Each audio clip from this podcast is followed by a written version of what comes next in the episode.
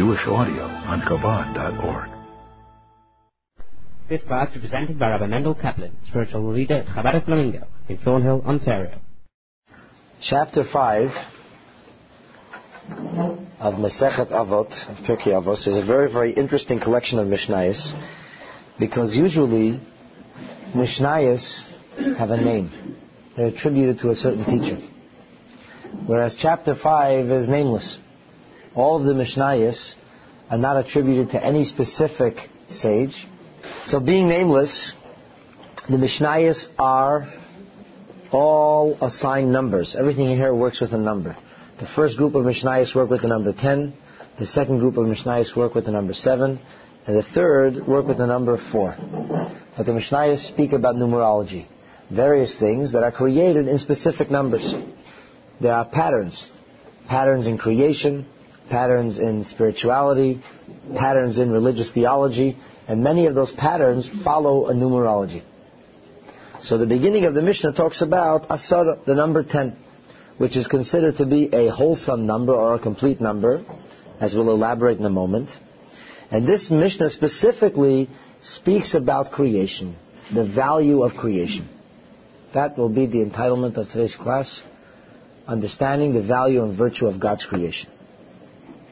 Now the number 10 is a complete number in mathematics because when you have 10, 10 times 10 times 10 times 10, or you always round off to the nearest 10.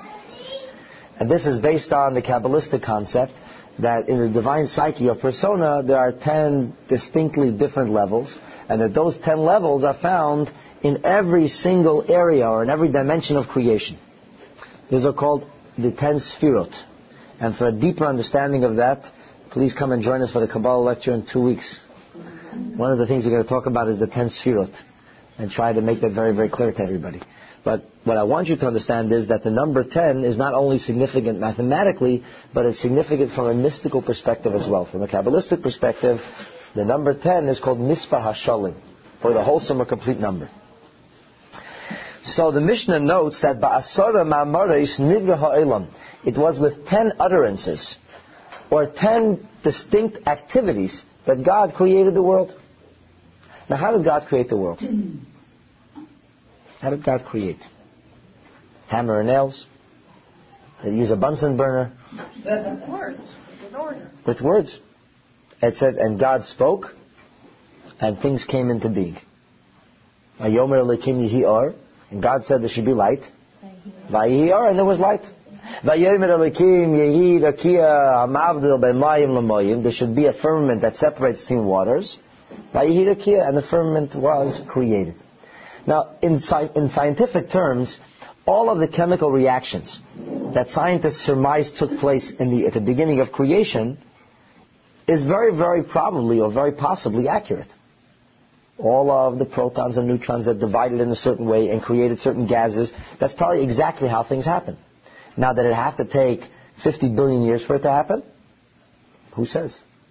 We're using today's variables and trying to superimpose that over the time of creation. We're saying that the world as we know it today, and the gases as we know them today, and all of the various building blocks of reality as we know it today, in order for it to develop, would take a certain amount of time. Assuming that it happened haphazardly, and assuming that it just continued one thing after the next in a normative fashion, as we know it today. But that doesn't mean it happened that way originally. Things could have happened very, very speedily. Today it takes a long time. So Mount St. Helens is blowing her top off again, right? Has it, exploded? I wasn't following. Didn't explode. Okay. A small, that was a few days ago. But they're expecting a major now eruption of lava again. So let's just use, for example, let's assume that all mountains were created through volcanic eruptions. That there's, the core of the earth is very hot, and there was volcanic eruptions, and that's what created various mountainous regions or various islands. Let's assume that takes place. So we would know today that if a Mount St. Helens erupts or there's a flow of lava, how long does it take for the explosion to happen? The, the, the, and people know, geologists know, um, what are they called? Seismologists. Seismologists able to measure these. I mean, there are people whose profession it is to be able to size these things up, and they can tell you how long it happens, and in how long it will happen, and what will the long-term results be, etc. Are those times accurate? You Sure they are. for the world in which we live today. Those times are 100% absolutely accurate. Mm-hmm. Does it mean that it took that long when Hashem first started to create the world? Absolutely not. Who says? I'm curious about something. If 10 is such a complete number, Yeah. why was the world created in seven days? Why not 10? Excellent question. Looking at me, because obviously you're talking and it's only because. Excellent question. Okay, very good question. We'll, we'll get to that. to that. We'll get to it. Thank you for raising it, though. So wh- when we have a situation, let's say certain mountain regions, scientists um, make the assumption that billions of years ago, plates of the Earth crashed into each other. And what happens when you have, imagine taking two pies of mush and crashing them into each other. What would you have? Where they, where they impact would be a ridge, right? So imagine the plates of the Earth violently crashed into each other. What would the result be? Mountains. Makes sense. Makes perfect sense. Does it mean that it takes a million years for this plate to collide with another plate? No. What if Hashem would bring the plates together instantaneously? So maybe that's how mountains were formed. People wonder what took a whole day. God was talking and talking and talking. He are. It takes a whole day for light to become light. It takes a whole day for mountains to become mountains, a whole day for earth to become earth. The answer is that there wasn't one second when things stopped happening. For a 24-hour period, there was activity that usually takes place in a million years took place in an incredible burst of activity. Something which is beyond our imagination. And in seven days, the world was formed. What initiated those processes of creation? The answer is divine speech, a divine utterance. It's called asara mamaris. Ten times God uttered something, and an utterance means that something was set into motion. And God oversaw every little detail of it, and seven days later, the result is the world we see today. Now, Hashem doesn't have a mouth. From the simple understanding of the scripture, that God worked for six days, rested on the seventh, and so we are active for six days and rest on the seventh, logic would dictate, Torah logic would dictate, that it was 24 hours. And why would it make it any easier for the hour to be 50 hours, or even a thousand years for that matter? Scientists will tell you you needed to have billions, 75 billion years. So what's the difference if a day was a thousand years? It's still not enough time. Time is relative. That's Einstein's theory of relativity, which has been articulated by a number of religious scientists in the last few decades. I personally don't feel a need for it. I'm not the biggest scientist, but I know a little bit. I, mean, uh, I, I, I do read a little bit, and from my limited understanding, I don't see why it wouldn't be possible to say that God made things happen in a much, much quicker way. I'm talking obviously in very simplistic terms, but it doesn't seem unreasonable to me. Assuming that somebody or something was making sure that everything happened in a certain way. Because for the world to have developed is nothing short of miraculous. What, the more you understand the details of, of science's analysis of the Big Bang and the moments that followed, if things would have been slightly different, nothing that we see today would have existed. It's impossible. I mean, just, just think about the proximity of Earth and the Sun. If Earth was any closer to the Sun, what would Earth be? Toast. Right? A barbecue gone bad. And if, if Earth was any further from the Sun, what would we be? A ball of ice. So the fact that everything happened to be just exactly the way it is, and that all of creation, and I'll call it evolved, in a perfect manner, says that somebody was orchestrating all this. It's a lot more logical to say you can toss up a handful of nuts and bolts and end up with a computer after the thousandth or millionth time than it is to think that there was this chemis- chemical soup and eventually just everything just appeared. It's not a reasonable thing to say. It's as unrational or more unrational than faith. So at any rate, why does it say God spoke? Does God have a mouth? Does he have a tongue? Does he have teeth? What, what, what is the meaning of God speaking? Speaking is a, a human limitation. We need a voice box, and we need the various other tools to be able to speak. So obviously, the speaking cannot be taken in the most literal way. And the Rambam Maimonides says that whenever the Torah refers to God and gives him any type of bodily form, that you should realize it's a metaphor. So it says God stretched out his hand, and it says God raised up his eyes, or it says God's nostrils flared with anger. It's all a metaphor. The Torah speaks b'lashon b'nei adam. The Torah speaks in human terminology. Because if the Torah wouldn't speak in human terminology, we would have no way of understanding. So just let's give a bad example. If you had to go next door now to the nursery class and explain to them what you just did here, what would you say? You would try to find the language that the children are used to. Say, remember you learned the song about Rosh Hashanah last week? And the kids would say, yeah. Well, that's what mommy was doing next door. Oh, okay. So you were singing? Well, whatever. We were learning.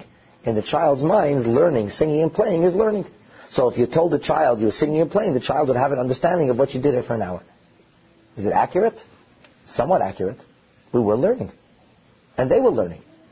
Now imagine, it wasn't that long ago that we were sitting in nursery class. Right? Some of us a little, a little longer, a little shorter. But in, relatively speaking, in the grand scheme of things, it wasn't that long ago. And, and we aren't really that different. The needs of small children and the needs of adults are not worlds apart. Everybody needs to eat. Everybody wants friends. Nobody likes to share. It's we're all, all we're all in the same we're all in the same boat. It's just uh, sometimes that they have small children need little toys and big children need big toys. So as a child, you buy a fire truck and it costs nine dollars, and uh, your husbands need to buy a car that costs ninety thousand dollars to make him happy. Okay, that's uh, everybody has their shtick. So little toys are big toys, but the toys are toys, and people are people. So if the children and us are not that far apart, and yet we use different terminology. Imagine then, how would we be able to understand God? It's, it's like a, a futile task. It's ridiculous even to try. So therefore the Torah uses human terminology, and we need to have enough seichel to understand that the terminology the Torah is using is very, very far removed from actual reality, or from divine reality. But we don't understand divine reality. We have no point of reference. And therefore, we do the best we can. And this is a basic premise in Yiddishkeit. And Hashem gave us seichel, gave us intelligence. And our job is to try to understand to the best of our ability. That goes for everybody. Everybody has to understand to the best of their ability. And even if somebody's not an Einstein, or he's not a Vilna and he's not going to know everything and understand everything, it doesn't mean they say, well, I believe in God, that's enough for me. Everybody has to try to study. And everybody has to try to understand to the best of their own ability because you have to serve Hashem according to your ability, nobody else's. So when God spoke, it's a metaphor, and we use the word speak because speaking is something that we do also. What is speaking? Let's analyze what, what happens when we speak. What happens? You communicate.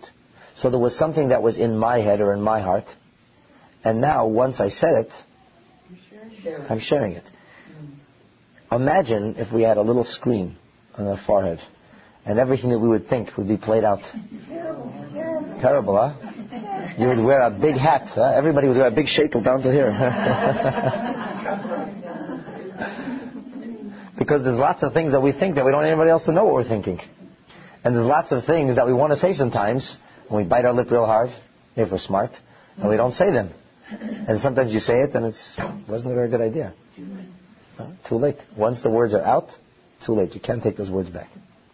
So words are a vehicle for communication. The truth is that a word is lifeless. What's a word? Take any word in any language. It's a lifeless word. It has only as much meaning as you intend it to have. So if somebody says the word love, what does love mean? It depends. Love could have an infinite amount of meanings. When somebody says, I love you, you like to think that you understand what they're saying because you know what it means to love somebody. So somebody says, I love you, you say, I love you. And you're understanding when somebody says the word love, what are you, what are you hearing? You're not hearing, you're not hearing what they're saying. You're hearing what you're, what you're listening to. That's the way it is. We have no other way of doing that. Nobody can really get into somebody else's mind. It's just that love is an experience that all of us have, Baruch Hashem. So since it's a common experience, it's a point of reference, so we all understand something about love. And the more passionate somebody is, and the more somebody says something with more fervor, the more we try to imagine what they might mean. But when people use words and they mean something else, we get into trouble.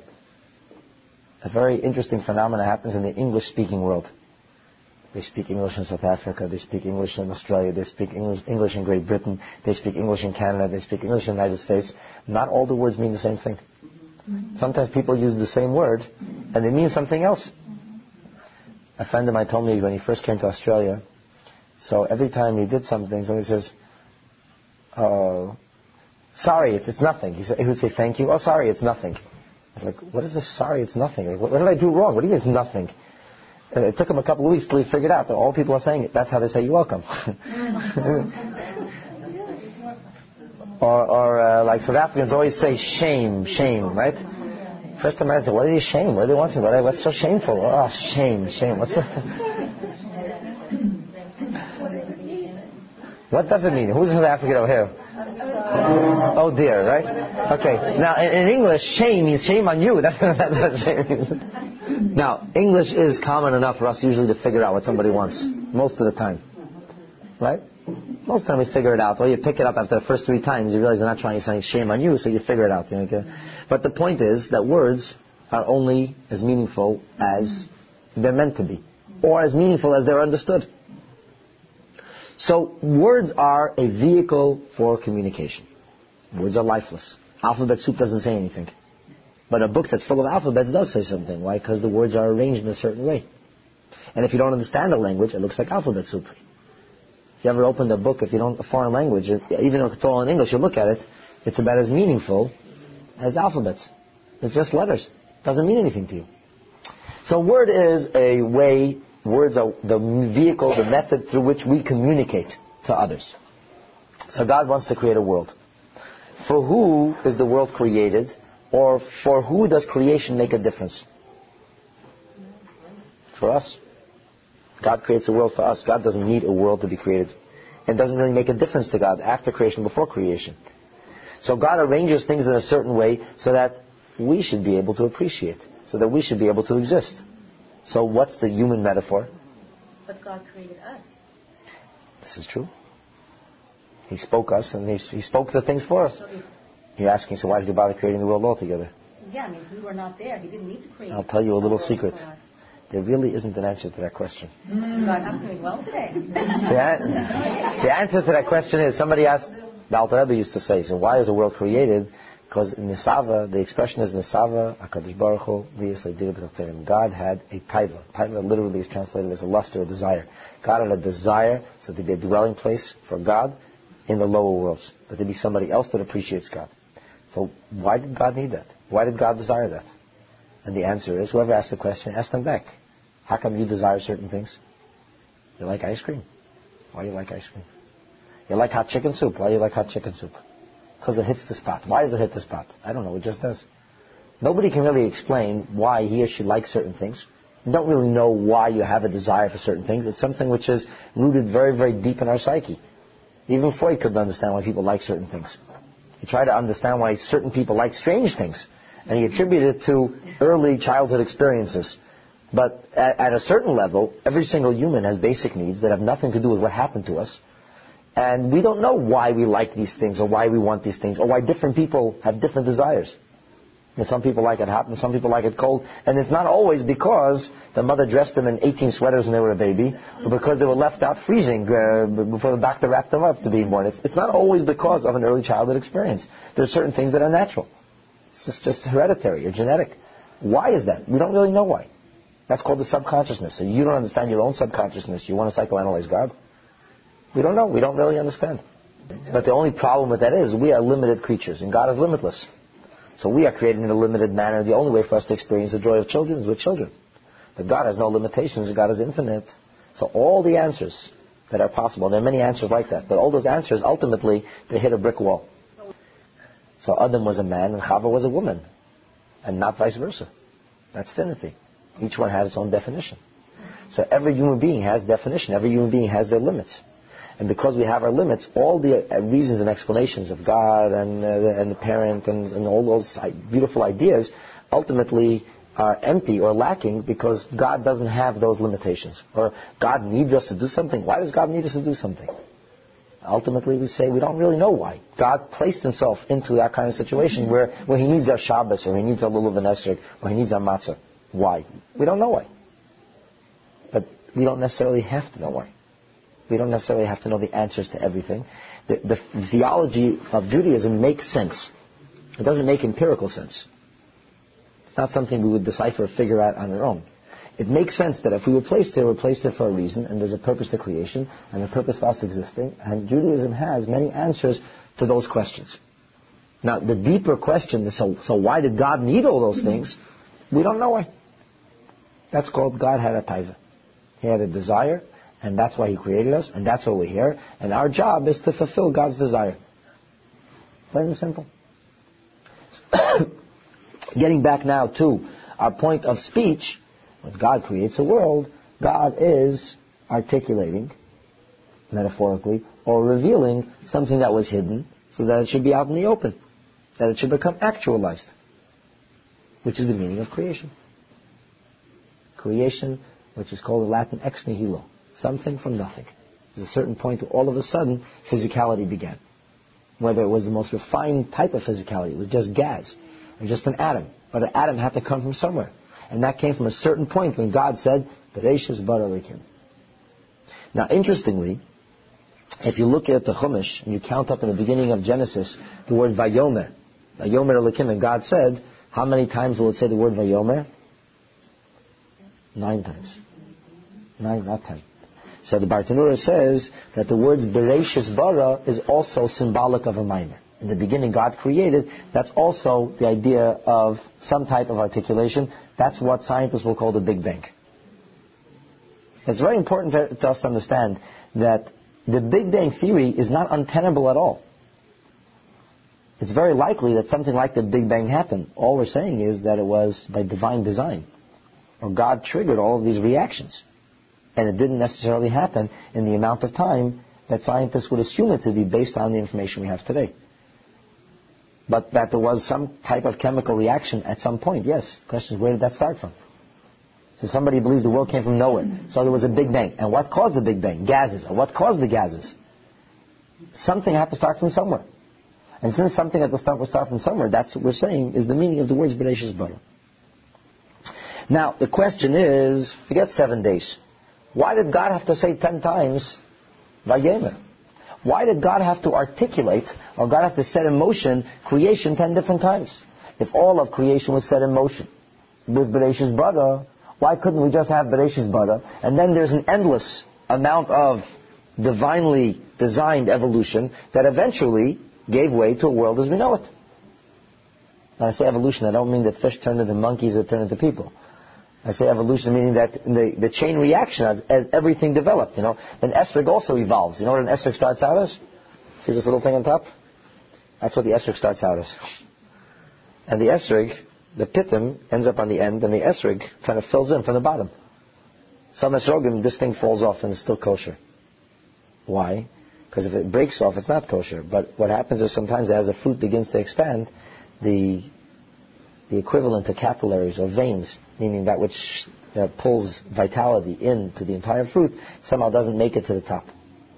So what happens is that this eventually shrivels up and falls off. An esrog that has a pita means it's a strong esrog. That it had the strength to be able to grow properly. But everything started something. This was a flower. That's not what scientists say. When Darwin talks about evolution, he doesn't talk about the evolution of a flower into an esrog or into, a, into an apple. When we talk about evolution, that's what we're talking about, the process of evolving. The butterfly that evolves from a caterpillar. So why did God have to initiate a process ten times? He could have initiated the process once, but Bereshis bara Elokim, in the beginning God created, and then the world continued to evolve and create into the world as we know it six days later. So the Mishnah says, obviously there was a purpose to that.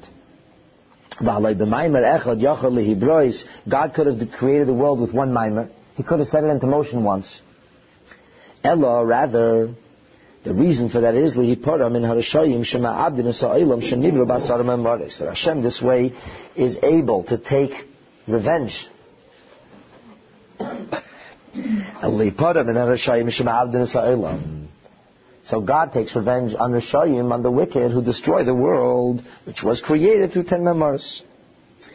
Shema Abdin Sa'ilam, the wicked destroy the world? Who says the wicked? Osama bin Laden destroys the world. Saddam Hussein destroys the world. Every person who's wicked, the lousy neighbor of yours who yells and screams and can't be polite, destroys the world. Did they do wrong? I mean, uh, just because you don't like them doesn't mean they destroyed the world. So the Bartanura says, Shakal hama'abid nefesh achas misrael. Anybody who causes a soul to become lost or to cease to exist, ki'ilu avad. It's as if he destroyed the whole world. We know that whoever kal hamatzal nefesh achas, anybody who saves a soul, is as if they save a whole world. and every single soul is a whole story. It's a whole Ibn Lebanish, as they say.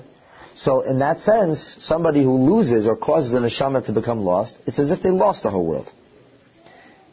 The Harishayim, the wicked, lose the, their own souls or cause their souls to die with their sins. And therefore, it's ki'ilu ma'abdin sa'ilam. It's as if they destroy the world. And the Bartanura says, this is what I found written from my predecessors. But he says, I believe that it goes further. Sheba abdin sa'ilam mamash, that they actually cause the world to be destroyed. They bring the world to a state of the opposite of merit, to a, a state of demerit, where the world is lacking, where the world is missing. The world, something is wrong. The world becomes lost as a result of wicked people. What does this mean? You know, during the festival of Sukkot, which we are celebrating today, they used to bring many sacrifices in the Beis HaMikdash. In fact, each day of Sukkot had different sacrifices. This is the only holiday like that. On Pesach, it was the same thing. It was a routine. But on Sukkot, each and every single day, there was a different number of sacrifices, which actually is relevant for us today because in our uh, davening in the morning we say the entire Hallel. You know the Hallel prayer, Song of Thanksgiving. Usually during Chol Hamoed, during the weekday, we don't say the whole Hallel. We skip out two paragraphs.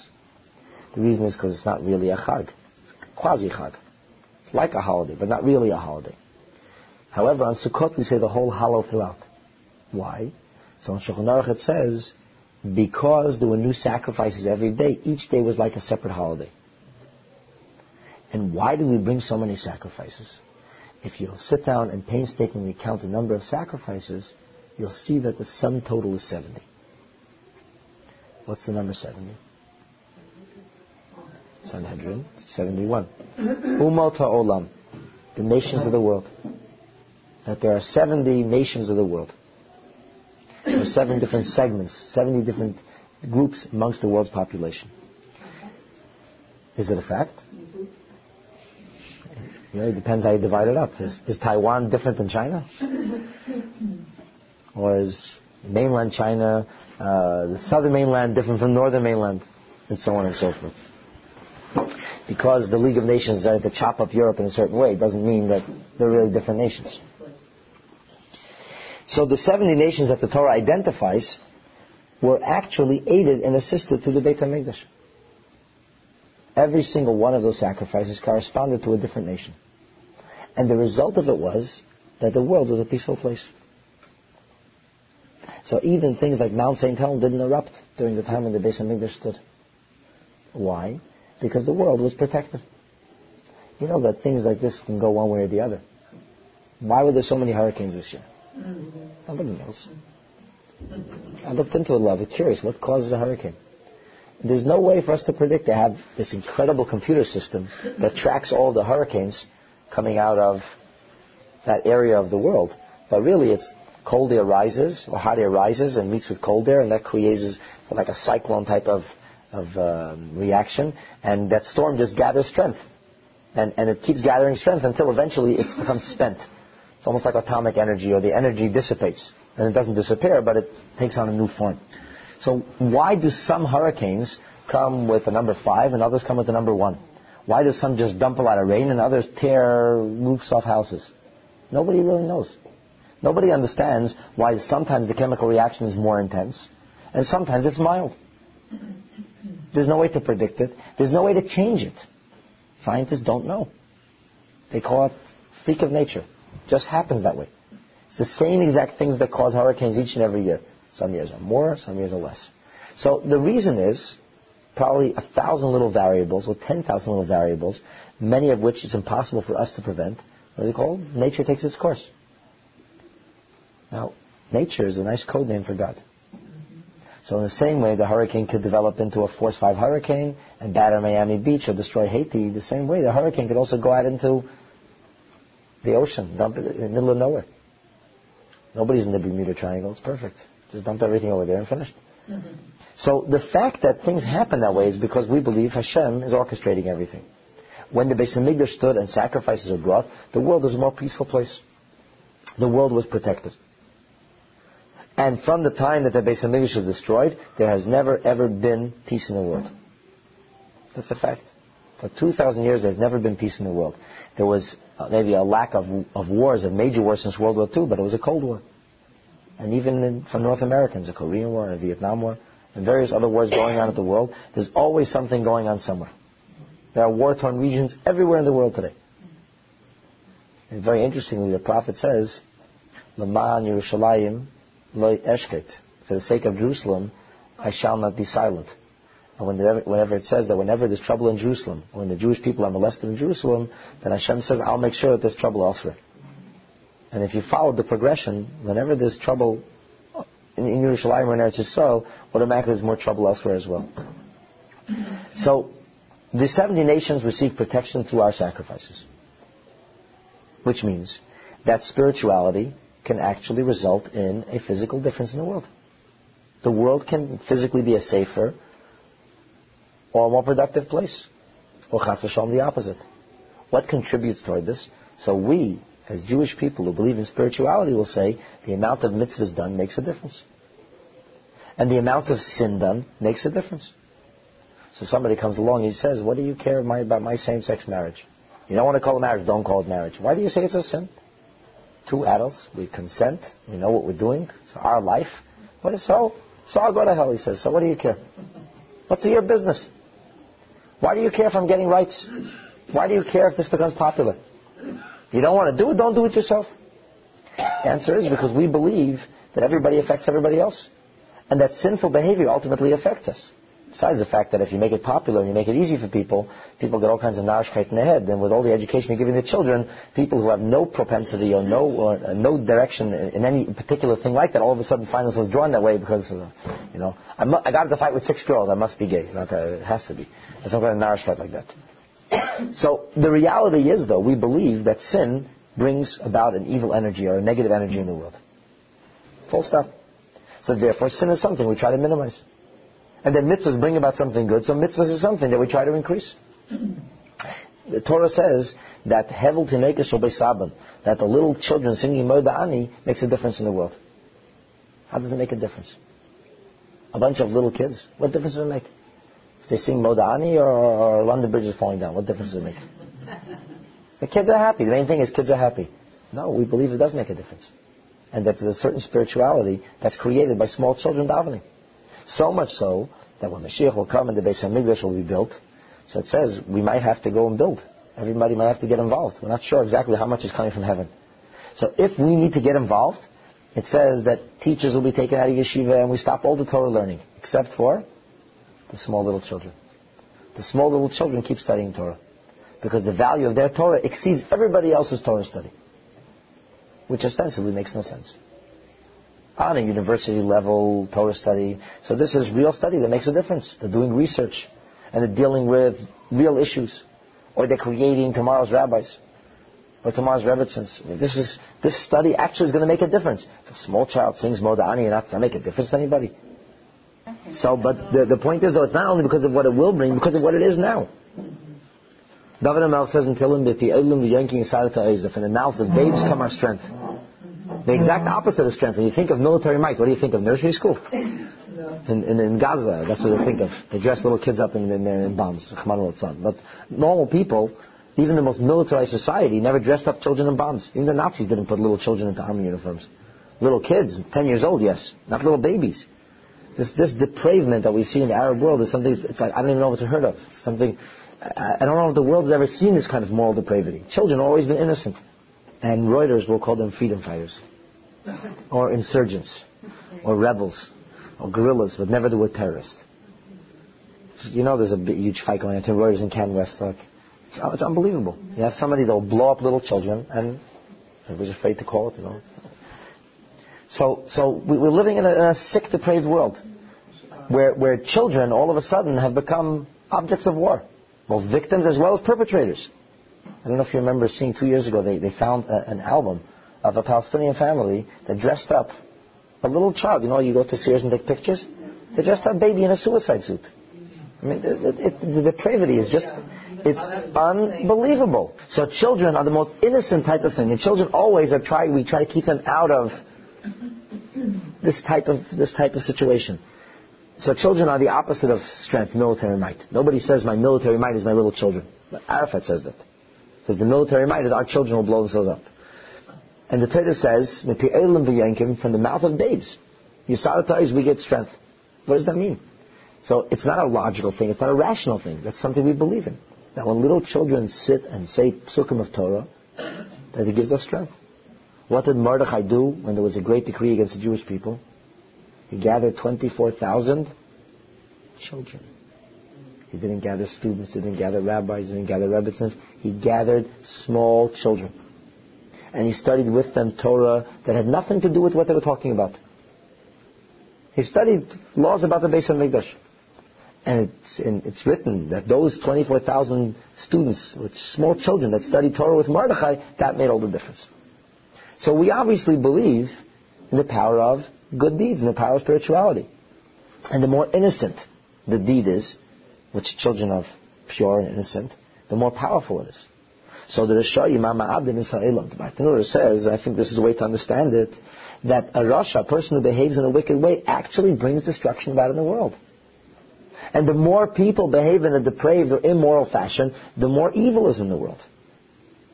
The more bad things happen to the world, the more the world will be destroyed. Which doesn't always only or necessarily mean that it's a punishment, a tit for tat. You did this immoral, now something bad is going to happen. But rather it means that we are unable to access the maximum optimal situation. An example. The Rebbe once was asked about a, a, a terrible story in Israel where a, a, school was targeted by terrorists. Terrorists, had, they attacked the school. This is 25 years ago. High school. High school. And 18 children died in northern Israel. So the Rebbe, somebody wrote a letter to the Rebbe about it. And the Rebbe responded, checked the mezuzahs. And they checked the mezuzahs in the school, and of all the doors, 18 of the mezuzahs were not kosher.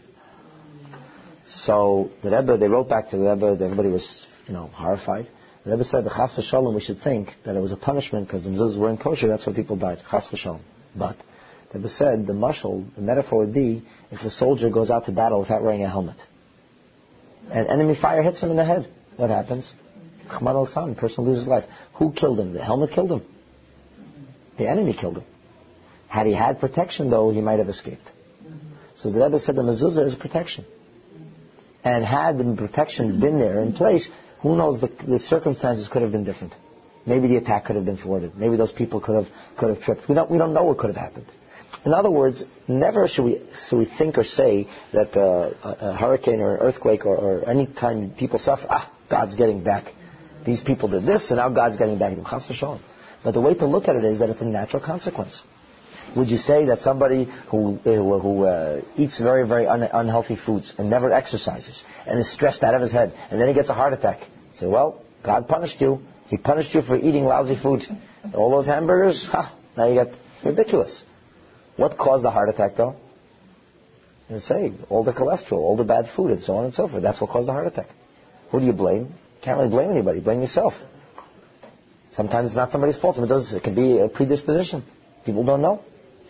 The point, though, is that we understand in the, in the flesh, in the physical, that negative behavior can breed negative results. Everybody understands it. So whether it's stress or high sodium or high cholesterol or lack of, of, of oxygen or, or, too much smoking, whatever it may be, we understand that certain things can bring a negative consequence. It's not a punishment. It's, it's a natural evolution things just go that way. One thing, there's always a chain reaction. Everything in the world has a follow-up. Nothing happens in isolation. So saying, having said that, the same thing can be understood in the spiritual realm as well. When there's a lot of negativity in the world, it takes protection away from the world. It takes God's protection away. Or it opens the door for destruction. It opens the door for bad things. So the Rasha, the person who lives a wicked libertine lifestyle, we could talk about a person who is very kind to his fellow human but violates every other command of morality that the Torah speaks about. Is that person called a Rasha? Very nice, very nice neighbor, very fine. But they violate everything else. Is that wicked? Yes, to a degree it is wicked. But the Torah says these things are bad. Are, are, are those activities good or bad? They're bad. Torah says they're bad. Could they have negative results? Sure they could. If you believe that spirituality is real, not just some cute little tradition thing, of course it could have a negative result. And that's what the Bartanura says. It's ma'abdin asylum. Number one, they destroy their own soul That's a given. So if somebody doesn't nourish the soul, the soul starves. Or if somebody feeds the soul toxins and poison, that the soul is going to be irreparably damaged. But furthermore, the Bartanura takes it a step further. He says it's not only a question of damaging the, your own soul, which is an olam, by the way, which is a whole world in and of itself. But furthermore, that can actually bring negative results in the whole world. So when somebody says, why do you care if I made a bracha on the lulav and esrog today? Why do you care if I eat kosher? Why do you care if I put on tefillin? Why are you trying encouraging me to light Shabbat candles? I say a very simple thing. If I saw you smoking and I knew I could influence you to stop smoking, would I try to? Yeah. Why do I care about you? Why should you kill yourself? If you saw somebody eating poison, you say, you know, eating poison. It's not healthy. It's not good for you. The person doesn't want to listen. What can you do? You can't force people. But you can suggest, if you care about them, you're going to suggest. You care about them. You beg, you cajole. Will you be successful? Always no. So when your mother bothered you about this habit or the other bad habit, or she didn't like you, she loved you. When you make your kids mishuggah, what do you do it for? Because you care about them. You care. If you wouldn't care about them, you wouldn't do it. I have memories of my mother driving me nuts to put on a sweater, and now I find myself doing the same thing to my kids. I go, oh my God, uh, how did this happen? what does she need me to wear a sweater for? What do I need my kids? I worry about them. A normal parent worries about children. A normal parent wants children to be healthy. And a normal person knows that if you go and it gets very cold and there's weather, it changes in the weather, and if you're not protected from the elements, it lowers resistance. You pick up germs easily, you get sick. So everybody understands that when it would come to something physical, they wouldn't be considered a stranger or a weirdo for trying to influence somebody else to do the right thing. They said, well, belief is, it's your faith, it's my belief, we have to be liberal and everybody believes their own thing. I believe that going out uh, and, and, getting in contact with germs is good for you. Well, sorry, I don't believe that. Well, I, I believe it is. Not everything is clear cut or proven in scientific journals, but if you're convinced of a certain thing, you would try to help somebody. Our faith in Hashem should be unshakable. It's not a maybe. I think I believe in God. He might be real. Well, in the mitzvahs, they could be. So since I think it could be, maybe you should do it also. No, I really believe it. I really believe it makes a difference. Take these branches together and this fruit, to hold it together today, makes a difference. And next week, make absolutely no difference. So since I believe that, if I'm only a half normal person and I have a little bit of a heart to care for somebody else, why shouldn't I encourage them to pick it up? Such an easy mitzvah. So easy to do. Why shouldn't I encourage it? It's natural. It's normal. Obviously, you don't want to become a pain in the neck. but but you, you want to become the you know the everybody's mother also? Everybody put on a sweater? Also not. So there's obviously that fine balance between being a nudge or, or, or driving people crazy or just being kind, friendly, and sharing. But the point will be that when somebody sins, they destroy their own soul. And the Bartanura takes that further, not only their own soul, but when you breathe negative energy in the world, ultimately it breeds negativity around you. So if more Shabbat candles are lit, there's more light, there's more of a chance for peace in the world. Fact. Whose fact? Our fact. That's what we believe. And if Shabbos candles are put out, there's less light in the world, there's less light. And that's in your hands. And you could make the difference. You could do it yourself. You could encourage other people to do it. Imagine if you got one person a month. Do the math. Mm-hmm. You got one person to light Shabbat candles. 30 days. You could work in 30 days on one person. 12 people a year. 24 people two years. Do the math. Think how many people in a lifetime, how much more light you could add into the world. It once a month, one every two months, five a year, six a year. But these are the way we have to, the way we have to think. We have to think about this in terms of reality, that it's real, and it makes a difference. And if we can get more people to do more good things, it makes a difference in the world. And that's why the world's created with Tema Maris. Because, says the Bartanura, if the world was something that didn't have much effort put into it, would anybody really care if it was destroyed? No, you didn't put effort into it. The more effort you put into something, the more you care about it. Something that came to you easily means nothing. I used to doodle and make drawings. My friends used to keep them. I said, what are you keeping the stupid drawings for? I said, because it's nice. I said, it takes two seconds. I'll make another one. It didn't mean anything. But the one time I did spend a few hours making something, all of a sudden they want somebody to tear it up. Mm. It took me a few hours. So, who says it looked any better? It's not the point. It's not what it looks like. It's the amount of effort that went into it. The more effort you put into something, the more you care about it. The more valuable it becomes. Why are hand-painted things more expensive? The nicer? Time. It's not, not necessarily any better. Who says it looks better? I have little glasses that my great grandmother gave me when Fagin and I got married. She got them for her wedding. She was she got married at 15. She died a few years ago at the age of 102. And they were old when she got them. Mm. So there's this, I have these three glasses left from a set of six, and they have little grapes cut into them. Hand cut, hand blown, hand cut, and they're all like slightly different sizes. They happen to be very light, they're very unique. But let's say somebody can make that from a machine. And it wouldn't be 125 years old, and all the circles would be exactly the same. Would it have the same value? No, why not? Because somebody actually sat there blowing glass and cutting out grapes. Who cares? We do care. We, we, we, everybody understands that. That something that's handmade or something that has a great deal of effort goes into it, all of a sudden it's, it's more meaningful. It's more valuable. Same idea, Asara Mamaris. God personally initiated 10 of those changes. Instead of initiating once and then guiding along step by step, God initiated it 10 times. Why? The world's more valuable now. And those who destroy the world are more liable because they destroy something of greater value. The litin, sachar tevlut tzadikim, it also has a positive connotation. Because everything that's negative has a flip side of the positive. If something is very valuable, and because it's very valuable, the one that destroyed that is a villain or a criminal. They destroyed something very valuable. So how about the person that saved it? So God forbid there's a fire or a flood or a hurricane and somebody went and saved something for you. And that was something that was very valuable to you because you spent years and years working on it. How grateful would you be? Very. Much more grateful than if they would save something that took a short time to do. A labor of a lifetime is infinitely more valuable than a labor of a half hour. And so the world was created by Asara Mamaris because the fact that it was created with ten Mamaris, or ten utterances, or God's personal involvement that was so much greater means the world is more valuable. And so tzaddikim, shemekayim in tzaddikim that saved the world or sustained the world, which was nivra ba'asara ba'maris, that was created with ten utterances, are that much more valuable. So because the world is more valuable, because the world had a greater divine investment, that's why a Rasha is more wicked, and a tzaddik is more righteous. Essentially what God has done is He raised the value of creation. And by virtue of raising the value of creation, He raises the value of our deeds. Our lives are more meaningful because they're lived in a world that is more valuable. Our deeds are more virtuous because the world is something that has more of God's involvement. And our sins or our negative impact is that much worse because we're ruining something that God put so much energy into, and so much effort into. And that is the essence of the concept of God's involvement. Now, what we did not answer today is why 10, the dichotomy of 7. And I'll leave you with one more question. Why is it that we speak about a world that was created in such a valuable way so that the Rishayim should be punished? It sounds kind of vindictive, doesn't it?